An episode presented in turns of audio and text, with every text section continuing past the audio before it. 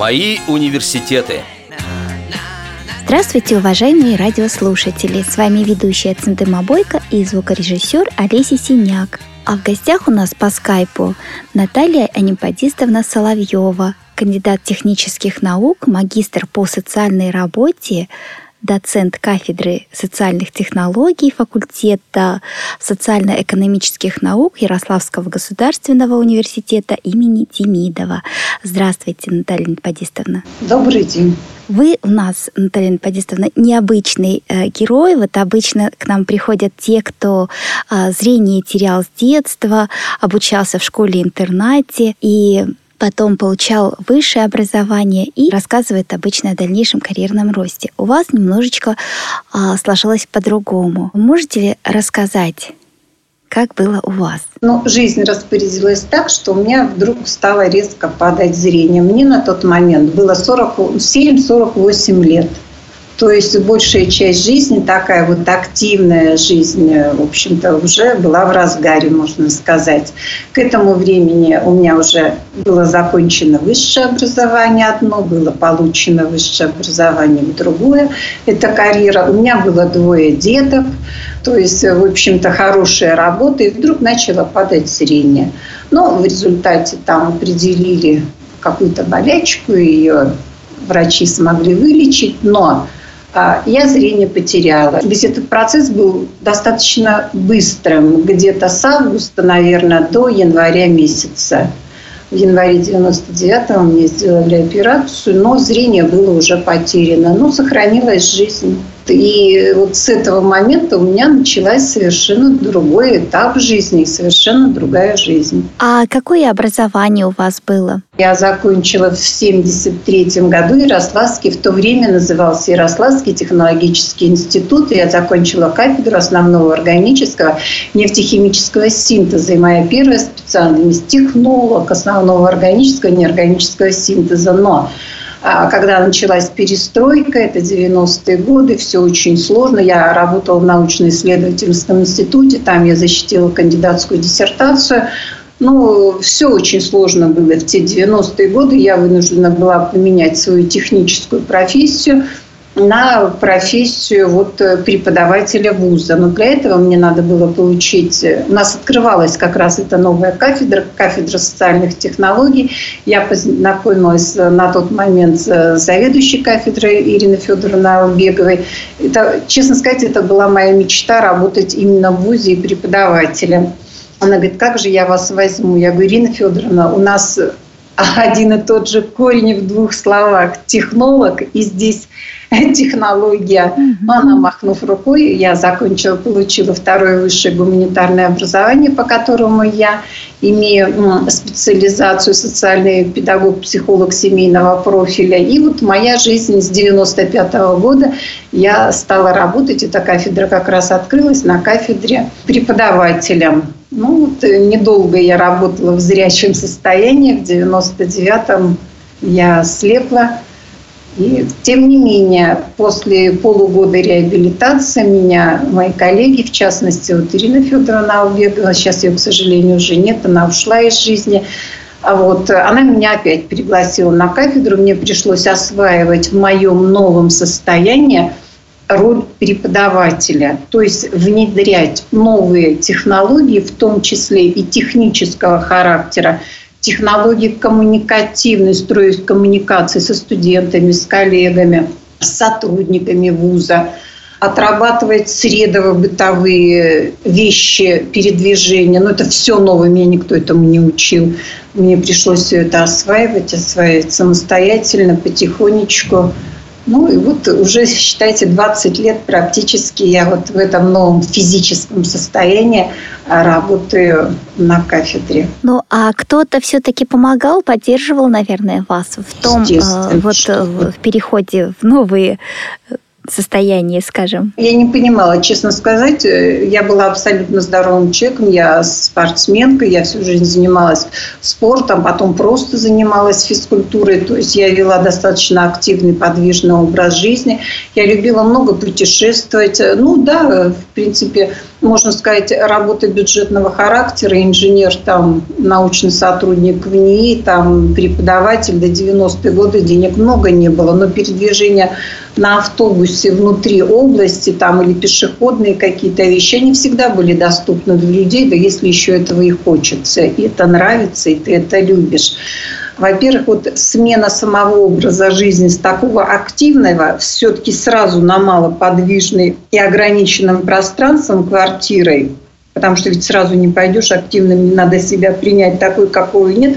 А вот э, начала приводить к тому, что вдруг я стала осознавать, что у меня ну, я не хотела этого осознавать, но мне пришлось, что вот куда-то вот ушло зрение. У меня чуть-чуть осталось один глаз две сотых процента, то есть световая какая-то такая лучик есть, но меня поддержали семья.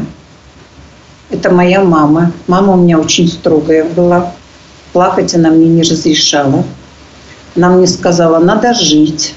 И ты должна, вот это слово «должна», оно идет вот из советского такого времени, мы всегда были что-то должны, и тут оно мне помогло. Я должна была себя держать. У меня старшей дочери на тот момент было 20, маленькая 11 лет. Тут э, очень тяжело, и дети все переживали, все это – и мои друзья меня поддерживали, всякие разные книги приносили читать, э, водили, ходили со мной опять гулять уже. То есть я осваивала те территории, которые всегда знала в новом для себя а, физическом состоянии, в новом образе, можно сказать, в новом статусе, статусе инвалида. Ну и так потихонечку. Но я хочу сказать, со мной всегда рядом были, во-первых, это друзья, во-вторых, это коллеги по работе. И когда вот э, меня через полгода после окончания реабилитации пригласили опять э, вот на работу, вернуться на работу, это, конечно, студенты. Тем более, видите, я преподаю на кафедре социальных технологий, то есть мы готовим социальных работников, ну, я бы сказала, нового такого поколения людей, которые умеют строить технологии – Э, способствующие организации комфортного состояния и жизнедеятельности как самого человека, так и людей, которые окружают его, но а далее вот как круги по воде расходятся и ближайшего, и более дальнего социума. Поэтому помощников было очень много, я всегда им очень благодарна. И они э, у людей, работающих в такой творческой сфере, как я, они должны быть постоянно, и у меня они постоянно есть. А скажите, пожалуйста, а вот э, отношение их все-таки изменилось? Заметили какой-то перемены? Вы знаете как? Я работаю с первого по четвертый курс. Сейчас бакалавриат 4 года. Когда я выхожу на первую лекцию, ну, студенты еще не знают, что я не ношу темные очки, то есть э, вот этого, так сказать, элемента, а, который бы говорил о том, что внимание человек там все-таки какие-то ограничения и так далее. У меня этого нет. Я просто выхожу, но в руках у меня диктофон. Я ребятам спокойно говорю первому курсу, ребят, вы знаете, вот кто-то лекции подсматривает. Я говорю, подслушиваю. Я точно так. Ну что же делать? Это технологии знакомства. Еще я им говорю фразу, вам очень повезло. Вы будущие социальные работники, у вас есть возможность непосредственно научиться снять барьеры, психологические барьеры, барьеры коммуникативного состояния в общении с человеком, имеющим ну, достаточно сложную первую группу инвалидности, теперь тем более по зрению. Ну, сначала в аудитории тишина, потом я ребят уже на более старших курсах спрашиваю, вы как вот э, ко мне адаптировались? Они говорят, ну, минут 10-15 это удивление. Преподаватель, наушник у нее, у вас, говорит, э, наушник вставлен, тут в руках какая-то игрушка такая электронная, вы ходите, что-то говорите, да еще записываете, а потом они привыкают.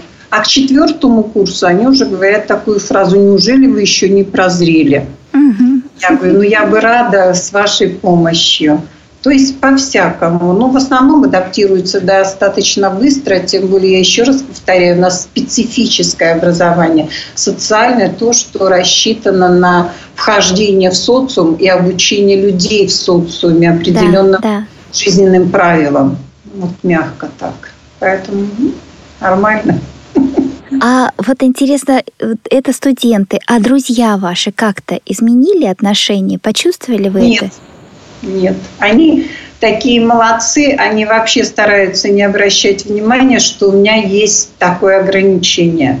Конечно, когда мы куда-то едем, за город, там еще что-то, они очень корректно создают вокруг меня условия, если это надо где-то наступить, там переступить, где-то там пройти по каким-то более узким таким тропам, пням, там, я не знаю, еще что-то и так далее. Здесь они помогают, безусловно, но никакого резкого выделения, что я не такая, как они, а, вот этого нет. Ну, а в семье, я хотела бы сказать, это вообще что-то. Они вообще не считают меня за инвалида. И мне приходится им периодически напоминать, что в доме есть человек с ограниченными возможностями. Ну да. На что они говорят, но-но-но, мы в это не верим. Так что держит меня в ежовых рукавицах и все поправила. А как это проявляется? Например, у меня дочка, ну, внук сейчас уже взросленький, тогда было ему лет 10, а она мне вдруг говорит, ну, сейчас вот, э, говорит, мама, ты не могла бы вот э, с Максюшей в московский зоопарк съездить? Я говорю, вы меня извините, пожалуйста, вы не боитесь отправить со мной вот своего внука? Она говорит, мама, да что ты, ты все пути знаешь, ты знаешь, где перейти, чтобы э, даже этот, э, по светофору или по подземному переходу. Нам же, говорит, искать надо, а ты и так знаешь. То есть просто доверяют. А как вообще в быту вы адаптировались? Например, а, не просто же было всегда видел, и тут начать без зрения готовить, продолжать, убирать. Да вы знаете, вот я даже не заметила вот тот период, что мне приходилось ну, очень резко или что-то меня сверх там ограничивало, потому что я жила в знакомом пространстве. Вот. Я человек, который не может просто так сидеть. Мне надо постоянно что-то делать.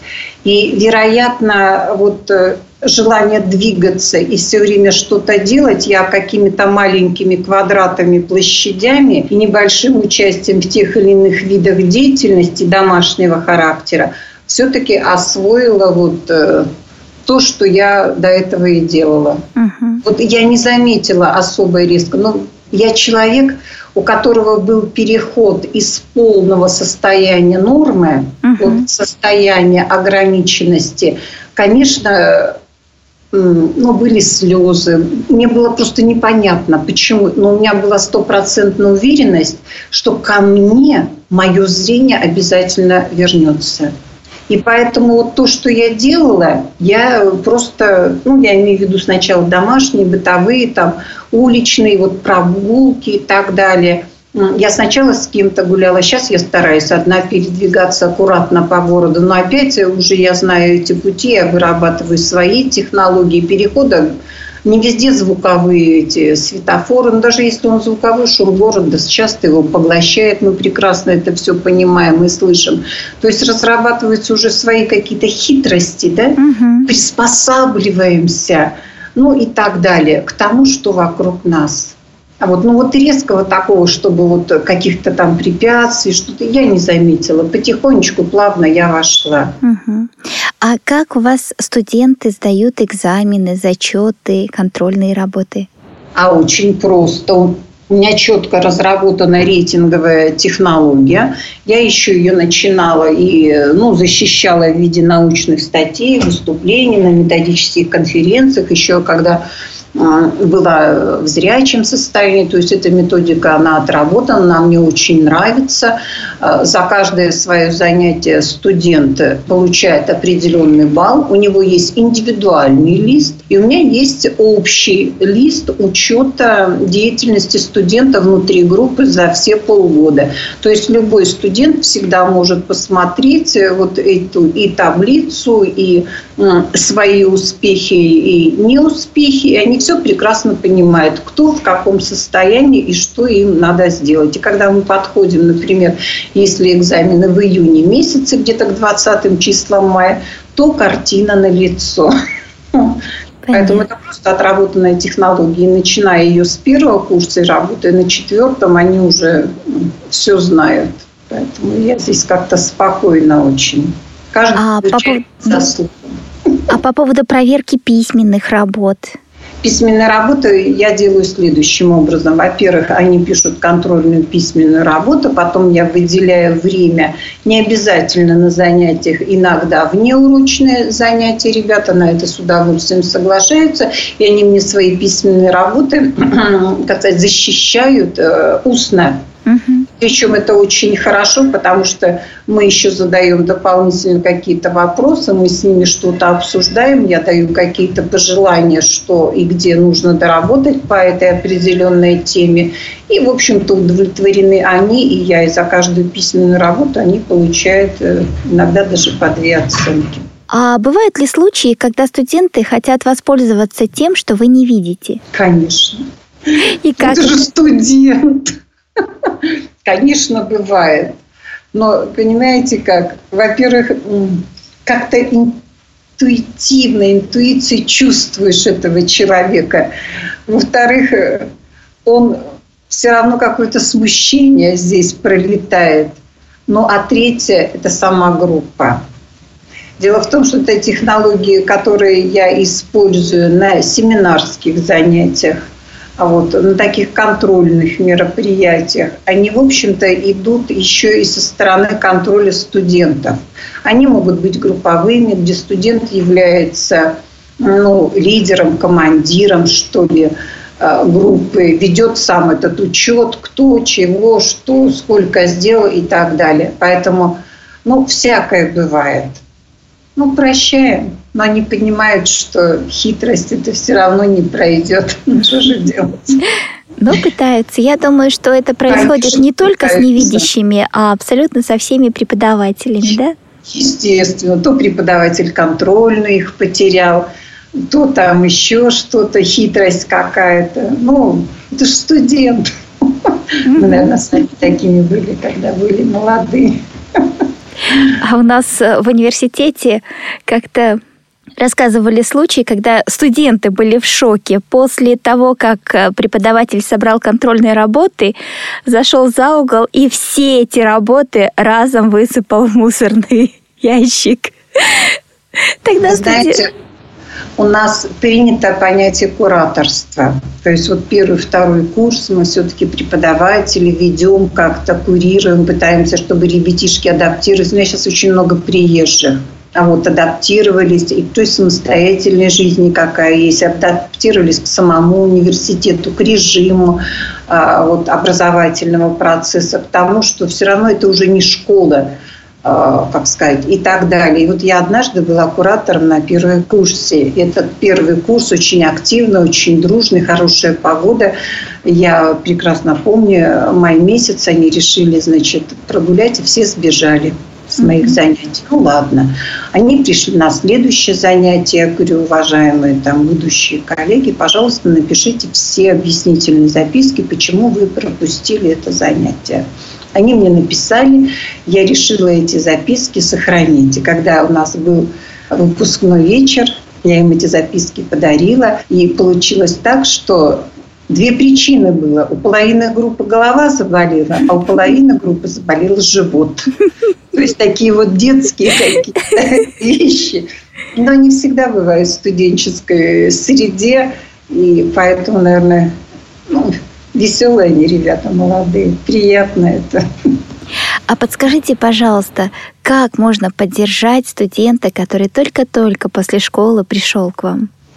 Нет, ну как поддержать? Во-первых, э, строятся взаимоотношения на том, что он взрослый человек, он личность, у него есть, э, как сказать, свои интересы. Эти интересы мы обязательно должны учитывать, подсказать, где он их может реализовать. Ведь самые разные. Это может быть наука, это может быть там художественные какие-то вещи. Могут петь, могут плясать. У нас очень хорошие все эти внешкольные такие вещи. Кто-то хочет заниматься волонтерством, кто-то может даже трудоустроиться необходимо. У нас все это внутри не только факультета, но и вуза. Оно предусмотрено для ребятишек. Им надо рассказать, куда идти и что делать. Но их надо познакомить еще и с расписанием. То есть просто берешь группу, ведешь и рассказываешь, где у нас библиотека, кто там работает в библиотеке, где компьютерный зал. Вот просто такая общечеловеческая работа. А потом они привыкают, адаптируются. Но хочется сказать, что мы всегда ребятам говорим, если у вас есть сложности, в первую очередь придите на кафедру и мы постараемся решить все наши вопросы. У социальных работников проблем вообще не должно быть. Есть трудности, есть пути их решения. Вот и все. Вы слушаете Радио ВОЗ. Напоминаю, что сегодня у нас в гостях Наталья Анипатистовна Соловьева, кандидат технических наук, магистр по социальной работе, доцент кафедры социальных технологий факультета социально-политических наук Ярославского государственного университета имени Демидова. А скажите, пожалуйста, среди ваших студентов были э, студенты с нарушением зрения? Конечно, были. У нас был такой мальчик, я даже помню, как его зовут, Витя Жеребцов. У него тоже была, по-моему, первая группа, но ее мама как-то смогла это давно очень было, он из первых выпусков, то есть начало 90-х годов.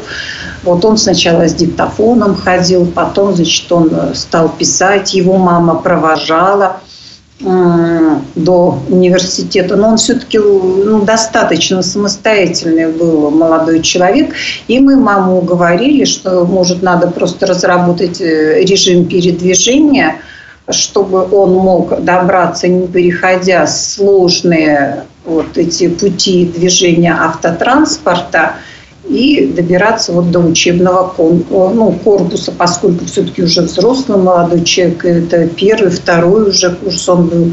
Ну, нельзя, надо как-то самостоятельности давать. Мама согласилась, они все это сделали, и Витя, оставшись этот, самостоятельно. Причем он увлекся научной работой, он очень много занимался изучением адаптации людей с ограниченными возможностями не только зрения, но и двигательно-опорный, слух, речь, слух и речь вместе, различные вопросы к социальной сфере. Писал очень много научных статей. После окончания вуза он пошел получать второе высшее образование. Я не помню точно какое, но знаю, что поступил в пединститут то ли на вечерний, то ли на заочный факультет. Ну и так далее, делал свою карьеру, конечно, были.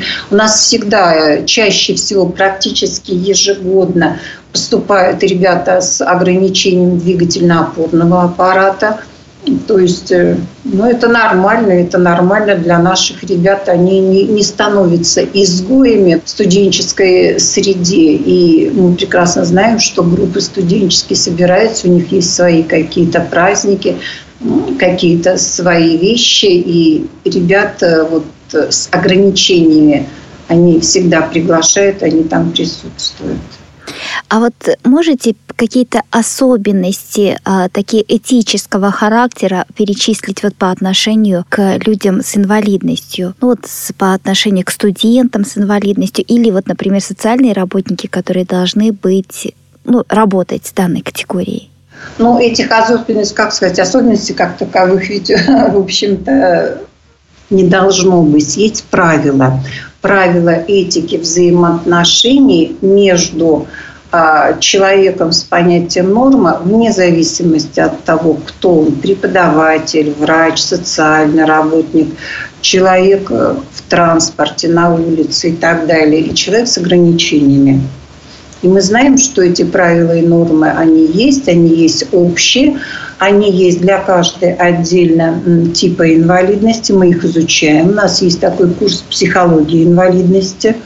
Мы иногда проигрываем с ребятами различные сценки, чтобы они усвоили эти правила и нормы взаимодействия с инвалидами, они у нас становятся, ну, я бы сказала, переносчиками этих знаний в социум. То есть это отдельные такие вещи, которыми, с моей точки зрения, надо начинать учить детей еще в школе.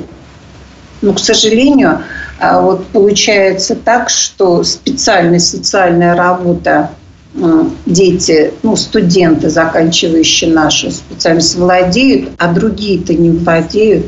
Это очень хорошо сказывается, когда идет защита дипломов, э, и ребята иногда представляют свою практическую часть в виде иллюстрированного материала, который представляет каждому члену экзаменационной комиссии в бумажном варианте.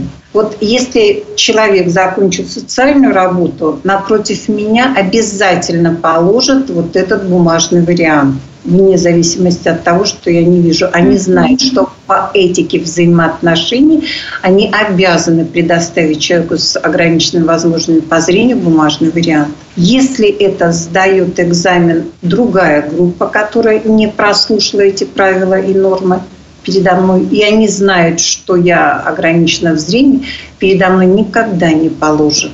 Угу. То есть вот оно сказывается, это необходимо. Вот мы говорим об интеграции инвалидов в общество. Мы говорим о взаимодействии общества с инвалидами и инвалидов с обществом.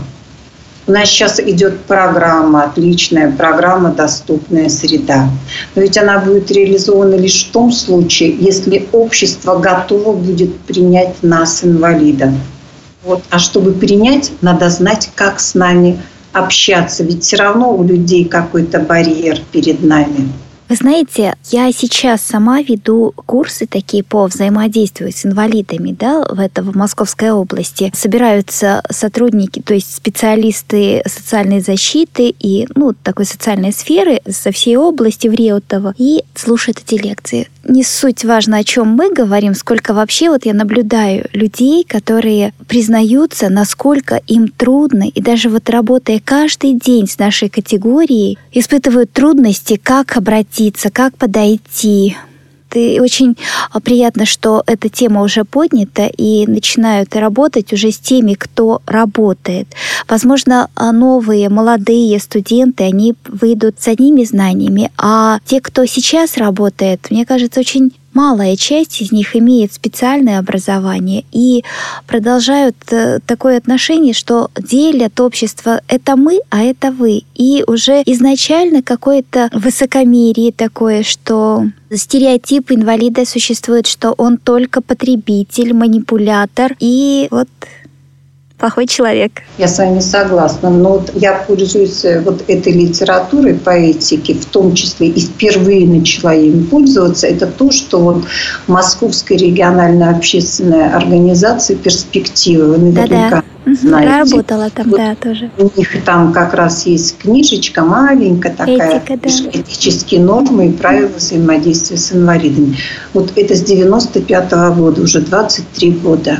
Угу мало она, я с вами полностью согласна, входит вот э, в сферу взаимоотношений между людьми. Людьми с понятием норма и людьми, имеющими статус инвалида, вне зависимости какого там э, типа, вида и так далее. Я считаю, что у нас в стране уже нужно в обязательном порядке вводить вот эти курсы, ну, даже в школе. И чем раньше, тем лучше. Вот присутствует Значит, страх. мы не подготовим никак общество к тому, что э, мы имеем те же самые гражданские права и так далее, что и они.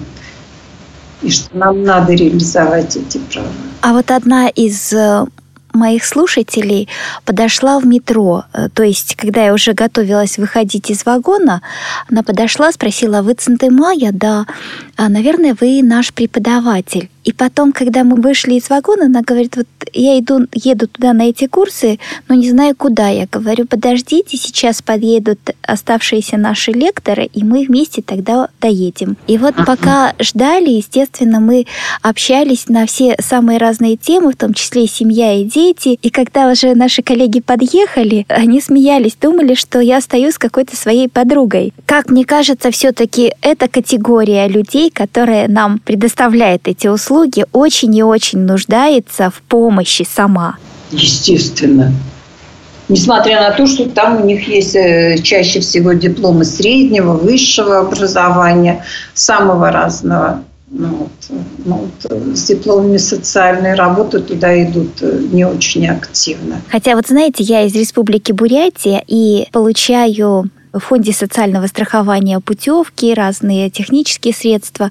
И вот знаете, не скажу, что там что-то супер дают или что-то особенное, но когда ты приходишь, они настолько приветливо. Наверное, это все-таки от руководства зависит, требует или что-то происходит там внутри этого фонда, не знаю. Но, например, я просила отправить мне путевку в Москву, все очень корректно, вежливо сделали, и никаких не было претензий или что это вы к нам вроде как. То есть не было ощущения, что я пришла за подачкой. Это первое. А второе, когда я уже все документы получили, они говорят, пожелали хорошо отдохнуть, а потом сказали, не забудьте, когда вернетесь после санатория, подать новое заявление на следующий э, санаторий. То есть вот, вот представляете, вот это образец, вот, мне кажется. Я в данном случае здесь бы похвалила, наверное, руководителя этой организации, поскольку не зря на Руси говорят, рыба тухнет с головы. Вот если руководитель грамотный, он понимает, он проникается, наверное, к людям, получателям социальных услуг, вот, ну, определенными чувствами и выполняет при этом свой непосредственный профессиональный долг на человеческом уровне в том числе, то это приятно. А когда иногда приходишь и слышишь, мы бы вас, инвалидов, посадили в автобус, всех бы вывезли далеко в лесу, гуляйте там сколько хотите. Очень грустно, с одной стороны, а с другой стороны, я всегда это комментирую. Лишь бы там комаров не было, я бы погуляла. Вот, так что да, нам сложно. Ну, наверное, им с нами сложно. Мы стали более требовательными, мы стали более грамотными. Мы хотим равноправно жить, мы хотим работать. Особенно молодые ребята, мне очень приятно. Вот молодые инвалиды, они стремятся занять определенную социальную и профессиональную планку сегодня в нашем обществе. А для этого они учатся, учатся и учатся. Это очень приятно. А еще, мне кажется, э, приходят э, специалисты на работу с определенной установкой, которую сломать бывает очень сложно. Ну, можно. Ну, бывает всякое, совершенно верно. Иногда у людей, когда они получают э, диплом о высшем образовании, наверное, начинается у молодых людей совсем какая-то звездная болезнь. Хотелось бы, чтобы эта звездная болезнь не очень долго протекала. Но жизнь, она научит.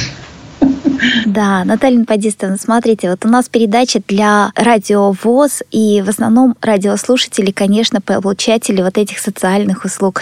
А, какие-то могли бы вы дать советы по обращению, ну, так скажем, к вашим выпускникам почти что, да, так вот, ну, социальные сферы, службы? Ну, во-первых, никогда ни на кого не сердиться. Во-вторых, чтобы добиться того результата, который вы хотите, добиться. Надо быть и доброжелательными к людям, к которым вы обращаетесь. В принципе, нам никто ничего не должен. Нам государство то, что положено, то по закону и положено. А вот кто является промежуточным звеном, в частности, социальный работник между законом да, и нами непосредственно, вот уже его манера поведения там и так далее, она иногда может нас не радовать. Потому что чаще всего мы туда приходим и думаем, что прям там нам кто-то чего-то перед нами расстелится. Да нет. Вероятно, надо построить свое общение, коммуникации так, чтобы э, человек э, прочувствовал свою важность в вашем вопросе и принял вашу сторону. Это во-первых. Ну, это там первый, второй, не знаю. И не надо требовать ничего сверхъестественного. Вот это тоже очень важно. Спасибо вам огромное за столь интересную беседу и ценные советы. Было действительно очень интересно с вами пообщаться. Надеюсь, что и нашим радиослушателям также и получили много полезных советов. Спасибо вам большое. Ну, я действительно надеюсь, что это будет интересно людям, если я им интересна. Я просто желаю всем, чтобы и вы, и ваши близкие всегда были здоровы, имели кровь над головой, всегда были сыты, обуты, имели радостное настроение, но пусть всегда чуть-чуть чего-то не хватает, чтобы было к чему стремиться. Спасибо огромное и вам всего самого-самого доброго. Напоминаю, что сегодня в студии работали ведущая Центыма Бойко и звукорежиссер Олеся Синяк. А в гостях у нас по скайпу Наталья Нинпадистовна Соловьева, кандидат технических наук, доцент кафедры социальных технологий факультета социально-политических наук Ярославского государственного университета имени Демидова. Всего доброго, до новых встреч!